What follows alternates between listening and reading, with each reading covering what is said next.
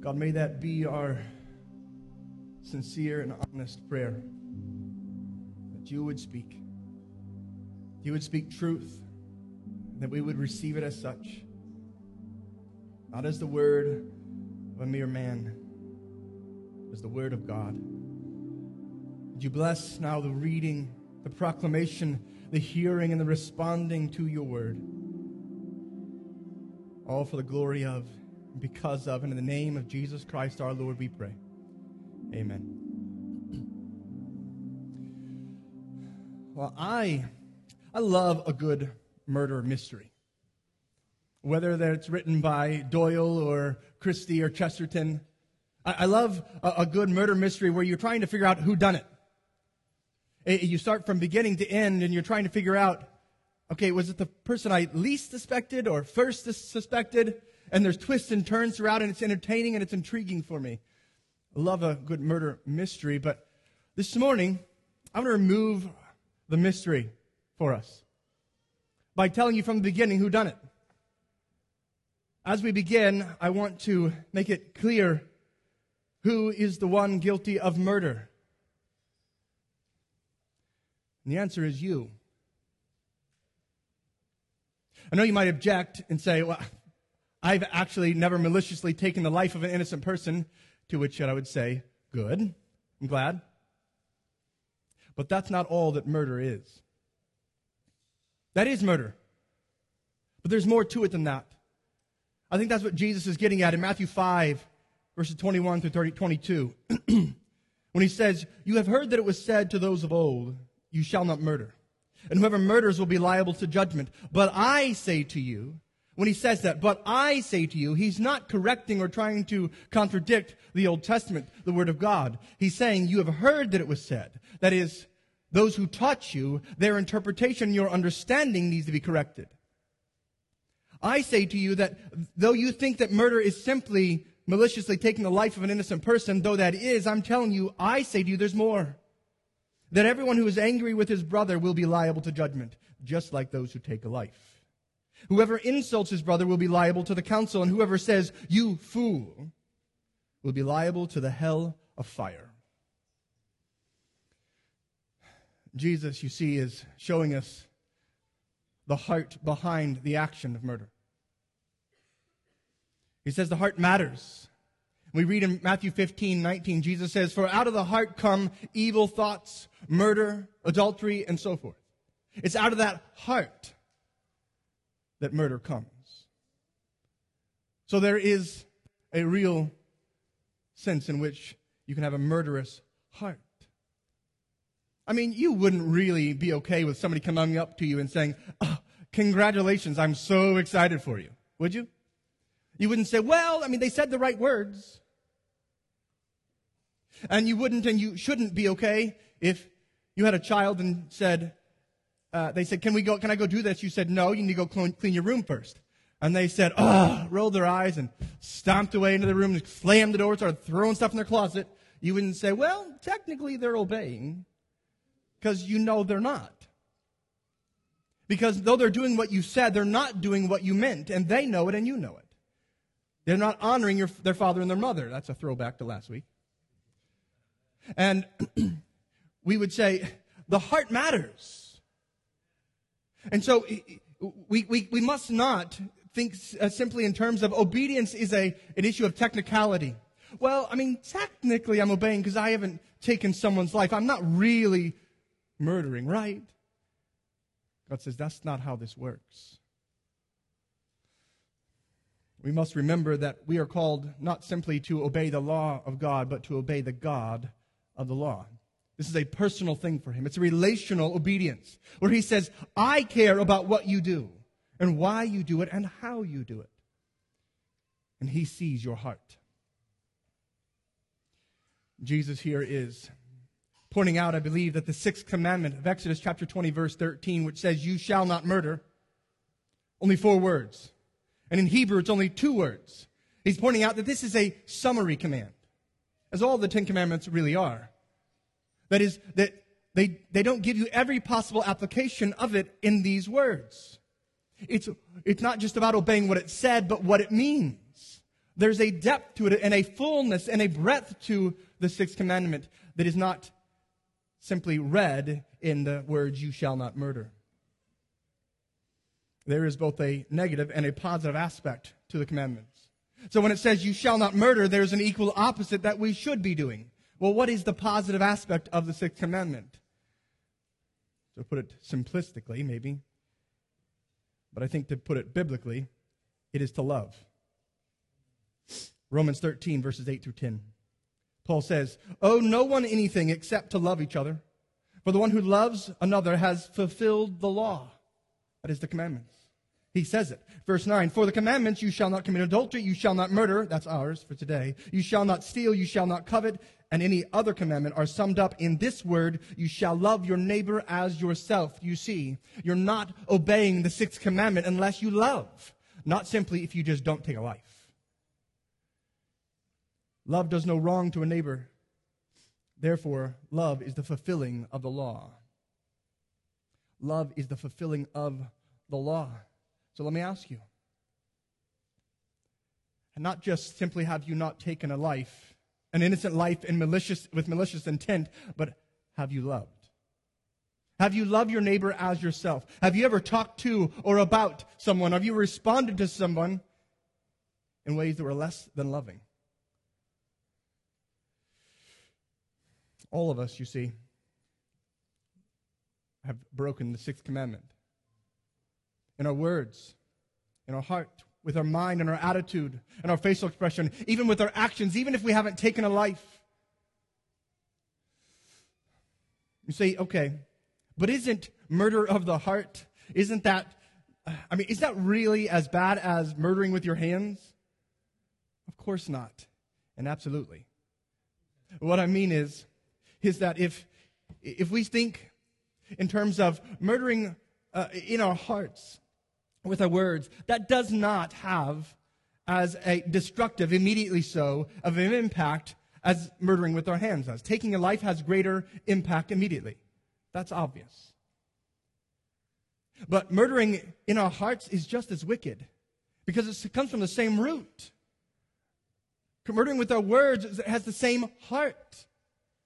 And God says, I see that. I care about that, not just your actions.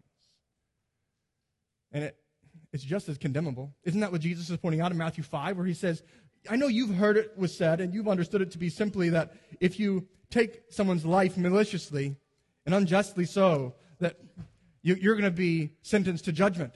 But he says, Jesus says, I say to you, if you have this anger in your heart and you speak it out to somebody else like this, you are in danger of the hell of fire.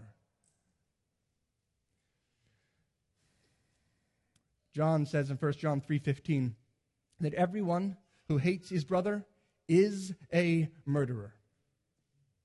And we know that no murderer has eternal life abiding in him. So, since murder flows out of an unloving heart of self centered pride and envy and faithlessness, I think we could say, and I think we should say, that murder is unjustly causing the death of or being selfishly uncaring about the life of a human. When we read in, in uh, Exodus 20, verse 13, you shall not murder, we should read this. You shall not unjustly cause the death of a human, and you shall not be selfishly uncaring about the life of a human. That's the sixth commandment. That's what it means, and I think we're starting to get at here a little bit of the principle behind the commandment that flows out of the very person of the commandment. Remember, we've been talking about the Ten Commandments that each command is, is a precept, it's a rule, and behind each precept is a principle that kind of gives it meaning. It's the idea behind it, it's fuller. And every pre- uh, principle, every idea is built on and comes out of the person of God Himself. God says, Because of who I am, this is why you should live this way. So every commandment reveals something about God. Well, what does the sixth commandment reveal about God? It reveals that God is the one from whom and for whom all human life exists. God is the one, the only one from whom and for whom all human life exists. We all have been made by God and we've all been made for God's glory. As Paul says in 1 Corinthians 8 6, yet for us there is one God, the Father, from whom are all things and for whom we exist. This means that he has given life to all humanity. And He's made us in His own image that we would be like Him in many respects. In many ways, we are to reflect His goodness, His character, His ways. And in the ways we are not like Him, we should be submissive to Him and trusting Him. See, because we are made in God's image means we are like Him, but we are not Him. God in God alone has all life in His hands.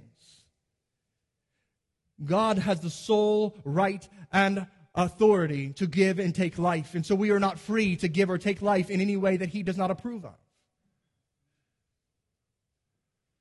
And so we are not like God in this. He is sovereign over life. He has the prerogative of life and death. We don't. And so we're just called to submit to Him in this and trust Him in this. And yet we are called as His image bearers to be like Him with regarding death and life by protecting life, preserving life, and promoting life. Listen, because humans are made in the image of God, all human beings have value. Full stop. Just let it settle. Because humans are made in the image of God, every human life has value. I keep saying humans here. That murder is unjustly causing the death of a human that it is, it is being selfishly uncaring about the life of a human. I'm doing that to make a distinction between the animals and plants and other organisms. Not because they don't matter, but because their value is less than ours. Because they, unlike us, are not made in the image of God. And that, you see, is what makes murder murder. That's what makes it so heinous and wicked. God tells Noah in Genesis 9, verse 6. Whoever sheds the blood of man, by man shall his blood be shed. He gives the capital punishment for those who murder. Why? He says, for, because God made man in his own image. Suppose you have a friend or a family member. Let's just say it's Pastor Steve. That he is, does some heroic act for all of humanity. And Wentzville wants to uh, award him some great honor, and so they build a statue of him. They put it in the middle of, uh, of Wentzville. And then one night, somebody comes and just starts putting some hateful things, spray painting it all over, and starts breaking pieces off of it. We would not assume, well, that person probably just hates art. We wouldn't think, oh, they don't like the material that it was made out of. They would say, we would say, they're disrespecting the statue because they disrespect Pastor Steve. God says, Exactly. Those who would maliciously attack, unjustly cause the death of people made in my image are attacking me. Humans of every ethnicity, every color, every age, every gender are made in the image of God. And this is why it's evil to unjustly cause the death of a human. This is why it's wicked to be selfishly uncaring about the life of a human because they're made in the image of God. That includes the unborn. That includes the elderly. That includes yourself, your own body. That includes the sick and the dying and the suffering and the disabled, mentally or physically or any other way. Those that the society would label as helpless and useless. It covers all of them. They are all made. Every, each human is made in the image of God and therefore has value. And no one and nothing can destroy that, can take it away. I mean, logic tells us if something has value, if someone has value, then, well, we should value it, right? So we should value every human life and seek their good. This is love. I mean, this is just a basic definition of love.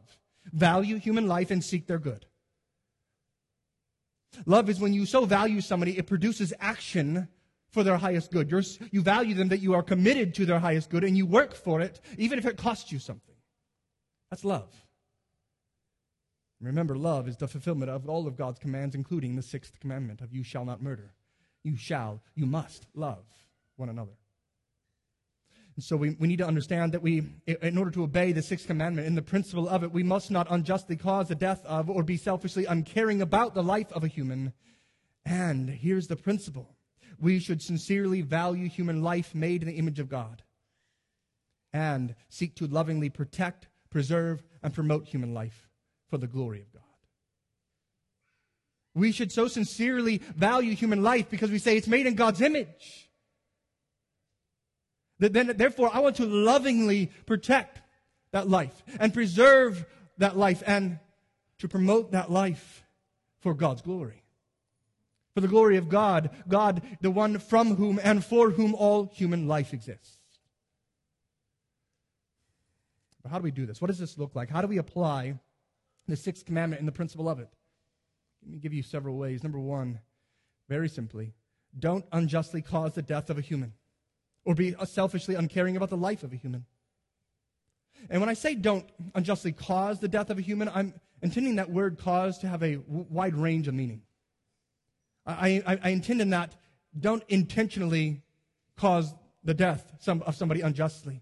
We read in Exodus 21, verse 14. Exodus 21, verse 14.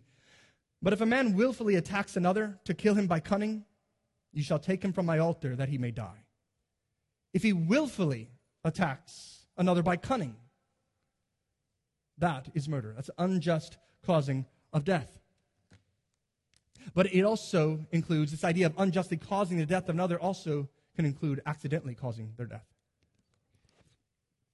If, if that accident is within our power and our responsibility to prevent it. If you can, should, and should do something about it, listen to Exodus 21, verses 28 and 29.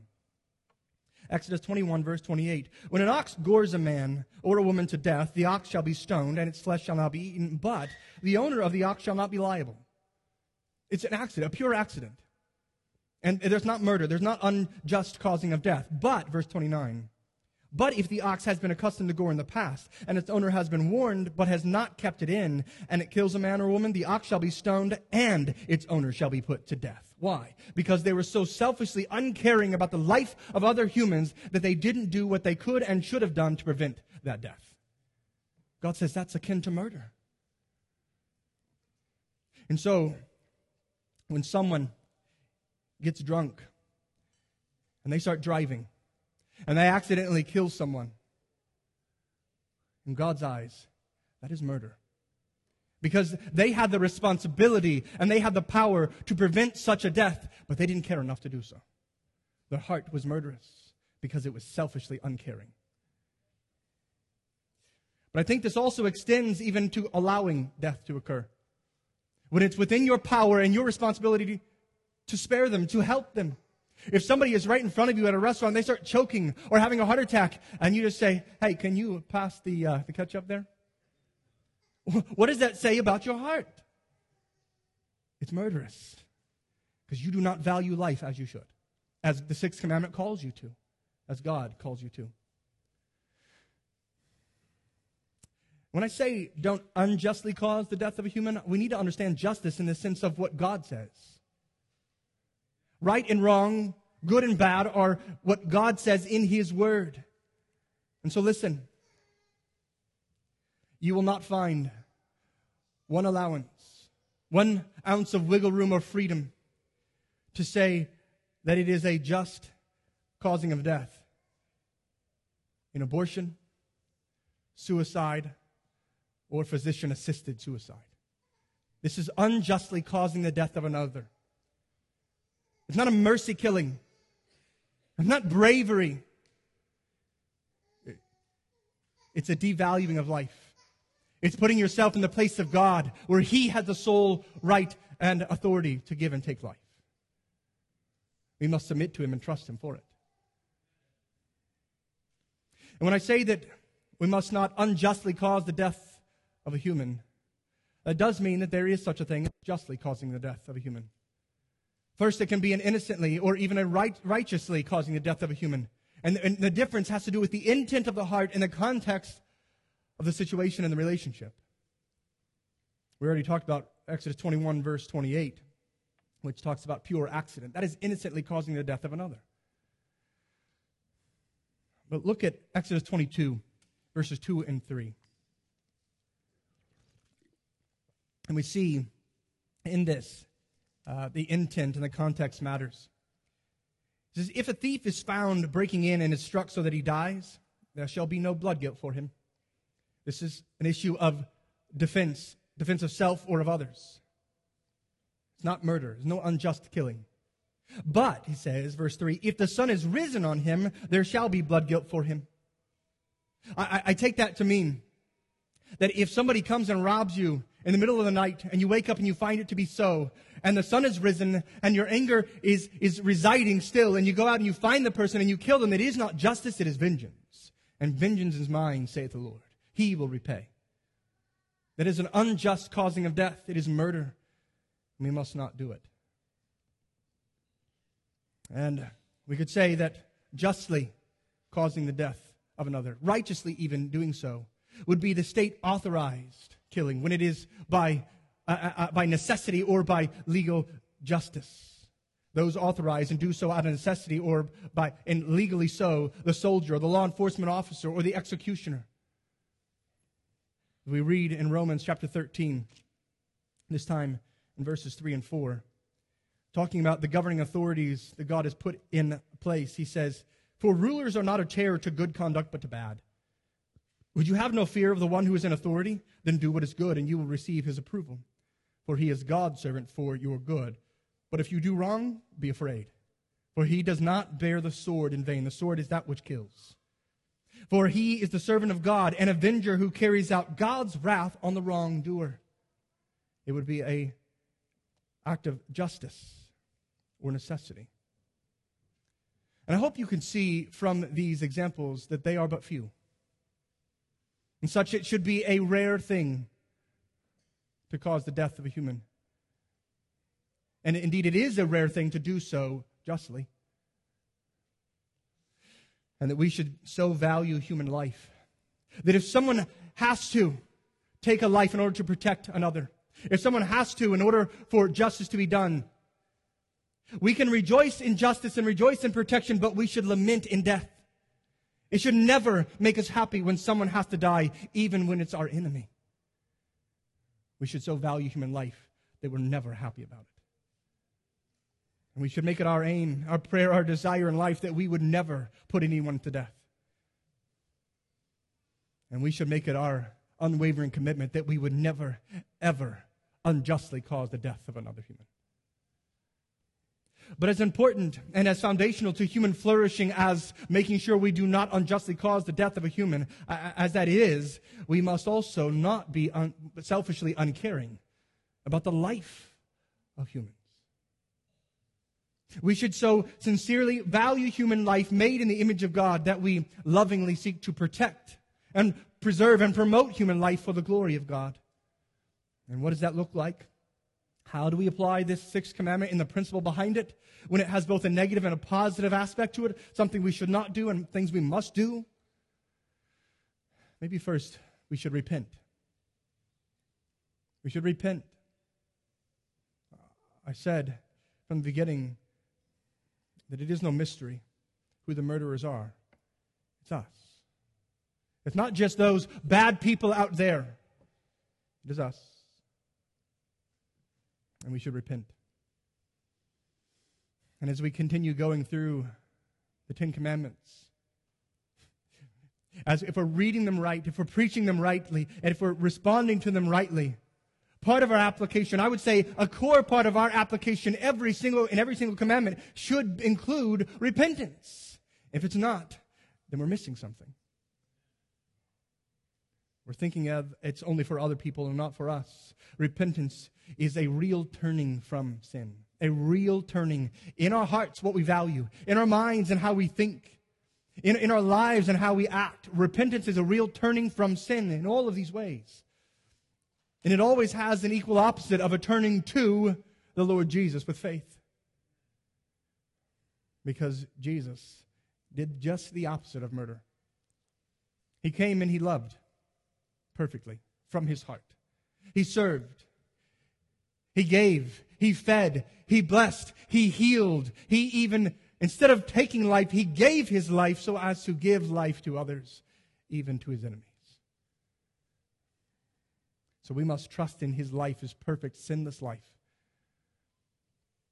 Trust in his perfect, sinless heart. And then we must trust in his, his death on the cross as a substitute for sinners like us, that he was punished for those who will trust in him. And then we must trust in his resurrected life that he has promised forgiveness, and eternal life, which is both a spiritual life, but also one day it will be a forever physical life. The gospel includes our bodies and our physical life because God values them. And part of this repentance and faith, this life of repentance, this life of faith for the believer, it has many, many, many applications. And I could not spend a thousand sermons and exhaust all the ways the sixth commandment could be applied to every possible situation. But what I can do is try to give you just a couple more and show you how I got there that maybe then you'll be have the tools to go and apply it to your own life. So let me just give you this one. If you want to obey the sixth commandment, if you want to obey the sixth commandment at principle, then stop murdering people with your words. Stop murdering people with your words. Isn't that kind of what Jesus is getting at in Matthew 5? That you can murder with your hands, yes, but you can also murder in your heart and with your tongue, with your lips and your mouth, how you speak. You can insult and say, You fool, you empty headed, good for nothing fool. And God says, Your heart is one of murder. Proverbs says that life and death are in the power of the tongue says that rash words are like sword thrusts. In James chapter 3 verse 9, he says that with our, our mouths, with our tongue, we bless the Lord and with it we curse people made in his likeness and his image. My brothers, this should not be. They're made in the image of God. And we should value everything made in his image indeed. So how we talk to and how we talk about humans made in the image of God reveals something about our heart, whether it is murderous or not whether we really do love people, whether we really are valuing life. So if you disagree with somebody, fine, disagree. And disagree clearly. Disagree flatly. Disagree strongly. Disagree passionately and sharply. But not with malice in your heart. So that it comes out in your words in, with trying to wound and harm. Stop murdering people with your words. And when someone wrongs you, and they have, and they will continue to do so, you can, and often you should confront it. Yes, you can overlook at times, and other times you should confront, and you can confront directly. But you can also, you don't have to retaliate. You can forgive. Peter says in 1 Peter 3 do not repay evil for evil or reviling for reviling. But on the contrary, bless, for to this you have been called, that you may obtain a blessing. So forgive. When others wrong you and wound you and hurt you, even if you have to confront, forgive. Even if that relationship remains broken, you can forgive. I don't mean that it's, as it's easy. It's not simple and a one and done thing. It's still commanded. It is still good. Forgive as the Lord God in Christ has forgiven you, if indeed you are in Christ by faith. And if you're not, then call out to him now, and he will forgive you. And you forgive in part by trusting him, by trusting him to bring justice in his timing and his way. You forgive in part by trusting him to comfort you and care for you in ways that other people have not. You forgive by trusting him and asking him to help you. And by when it's wise and in ways that it's wise to pursue reconciliation. And sometimes it's not possible. Sometimes it can only go so far, but as far as it depends on you, be open for it. Be ready for it and pursue reconciliation and bless them. Promote their life. Seek blessing for them. You want to know the surest way to prevent the murder with your hands? Repent of murder in your heart and stop murdering with your words. And it will never go further. And often, maybe the number one place where this happens, where we murder in our hearts and with our words, it's in our home. It's with people we're closest to.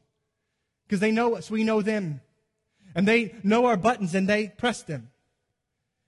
And it's like sandpaper against sandpaper and it hurts. And we say, enough! And we want to pay them back for this wrong.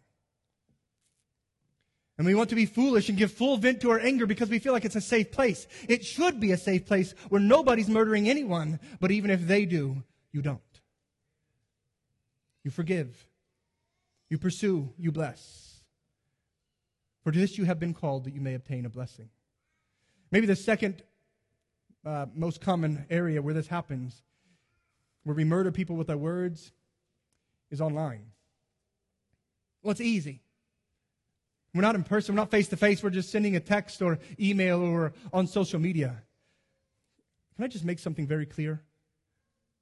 The medium doesn't matter. Your heart does.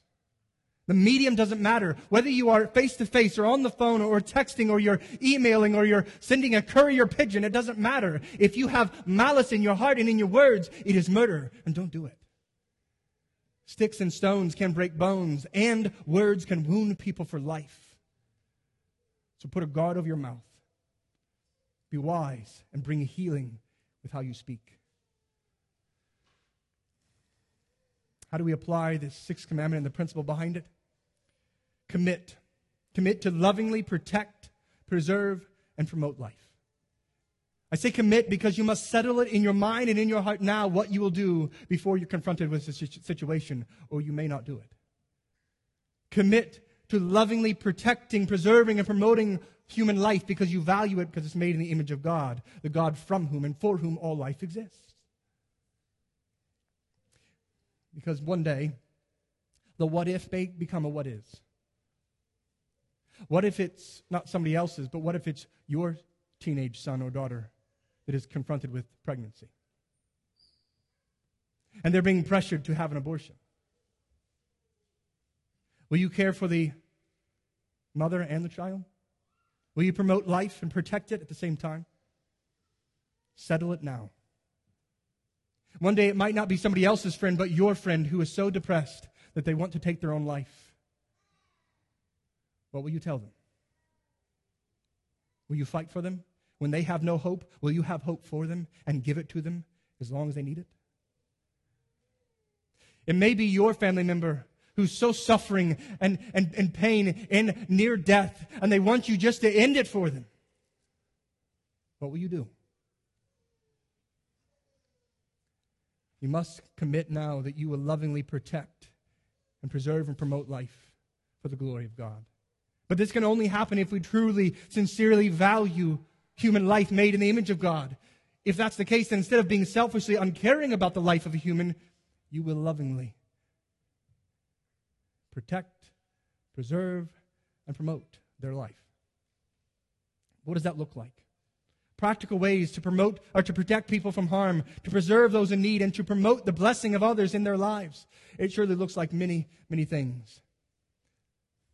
But one of the things it looks like is like Francie Blackwell working with Thrive for years, talking to and, and wanting to help these young mothers who are scared, who are often alone and confused and hurting and are pregnant.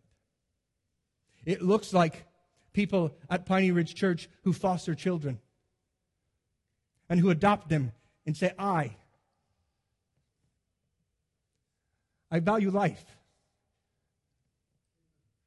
even when others don't. It looks like those who work as healthcare providers and workers to say, I want to spend my life protecting others, preserving others, promoting the life of human beings made in the image of God. It looks like those who provide food for the Wabash students across the street and people like Kara and Tiffany, and I've seen others who help to deliver it to them so as to promote their good, to preserve their life. It looks like those who care for disabled children, even when it's tiring day in and day out. Valuing life looks like you care for your aging parents, maybe when they're not worthy of it because of how they act. It looks like those who are part of our abuse care team who say, I want to make sure that the lives of the vulnerable and the defenseless and the helpless are protected. It looks like those who are on the safety team at Ridge Church that says, I so value life, I will even put my life in harm's way so as to protect and love others. It looks like this and more. Piney Ridge, as your pastors, we are proud of you. We are encouraged, we are blessed and thankful we see so many ways that you value life, that you love and you protect, you preserve, and you promote life for the glory of God. And we pray that every opportunity we get, we will just do so more and more. But we will not do so if we become desensitized. If we allow ourselves, and I say it that way because it's, it's being forced on us. If we allow ourselves to be desensitized to the pain, to the suffering, to the loss, and to the death of other people. It's nearly everywhere. You cannot open up your social media feed or turn on the news or hear a story from just about anybody that does not include suffering or death. And it's just too easy to say, that's somebody else. That's somebody else's child or spouse. That's somebody else's parent. That's on the news that happens. Or that's in the inner city. That person's part of a gang. That person was somebody in another country. And you just detach it from your heart. Don't do that. What if every time you hear about somebody dying, or somebody who's sick, or you see an ambulance, you stop and you pray. And you don't pray just one of these, oh God, please help them, but with a sincerity of heart, you say, God, make my heart soft, that I value life. And would you bless those people? Make it a part of your regular praying times to pray for those who are defenseless, for those who are hurting and in need. We must have compassion. Jesus did. Jesus did, even when he wanted to be alone and by himself. And he says, There's so many needs all over the place. It's overwhelming. Jesus, Jesus, help me. They're touching him, clamoring after him. He can't even eat or breathe. He's going to be crushed. And he has compassion on them, not just for their spiritual life, but for their physical too. But we don't always, do we? Our hearts have been desensitized in, desensitized in many ways. Our hearts have grown hard. We want to insulate ourselves because it's easier. It's our way to cope. See, part of repenting of this means confessing it to God, and sometimes it means confessing it to each other and confessing it together. So we're going to have a prayer of confession on the screen here. And I'm going to invite you, I'm going to urge you to pray it aloud together with me as I lead us. Creator God, you have crowned all humans with glory and honor by creating us in your image. Because of this, you require us to promote and protect human life. Yet we confess that by giving free rein to our anger, we have murdered in our hearts. We have entertained evil thoughts about other people. We have lashed out in vengeful anger when we were wounded. We have taken vengeance against our enemies by seeking to destroy them with our words. We haven't done all that we should do to eh, discourage others from violence. We have been afraid to work for reconciliation when we could have. We have been obsessed with preserving and protecting our own way of life while showing little concern for the lives and needs of others. We have given too little thought and effort to protecting the lives of the weak and helpless among us. For these grievous sins, we ask your forgiveness in the name of the one who is our righteousness Jesus Christ. Amen. You know, the message of the church, the message of Jesus, is a message of life. It's a message of life about what God has done and that He has made all human beings in His image and therefore to have value. It's about, it's about what God has done in Christ and what He is doing and what He will do in Christ. Remember, the, the gospel, the good news includes us right now, us spiritually right now, and physically right now, and one day we will have no sin. We will have no struggles. We will have no strife, no murder. We will have no death. Our hope is the fullness of that good news, this blessings. And it all comes because Jesus loved. He has forgiven, He has reconciled and blessed all those who are in Him by faith because of his great grace. He's done this even for his enemies, even for murderers like us. On the cross, Jesus said to his Father, Father, forgive them. Those who were murdering him, forgive them. They know not what they do. I told you at the beginning that it is no mystery who the murderers are. Said it's you. And in one real sense, that is true, isn't it? We've just confessed it to be so. But I love what the Apostle Paul says in 1 Corinthians 6. He says, Or do you not know that the unrighteous, that is, murderers included, will not inherit the kingdom of God, and such were some of you. Isn't that beautiful? That we are both sinners and we are saints with faith in Christ. We are both murderers and yet such we were. We were because we have been washed, sanctified, and justified in the name of the Lord Jesus Christ and by the Spirit of our God. So this morning, if this does not yet describe you, because you're not trusting in Jesus, in his life, in his death, in his resurrection, then as we partake of communion together this morning, this is not yet a meal for you. Instead, when others take communion, get on your knees and cry out to God to give you faith, to lead you to repentance. That you would trust Him in, in Jesus and be saved and forgiven and cleansed and washed.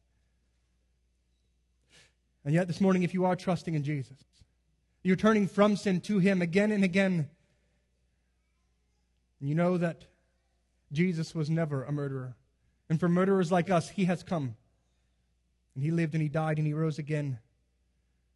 I invite you now to take commun- your communion cup for those who have been baptized with, in the church. The church is affirming your faith in Jesus.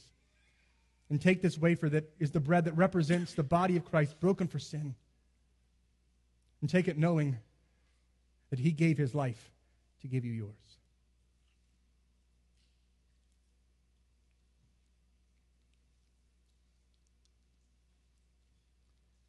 In the same way, take the juice.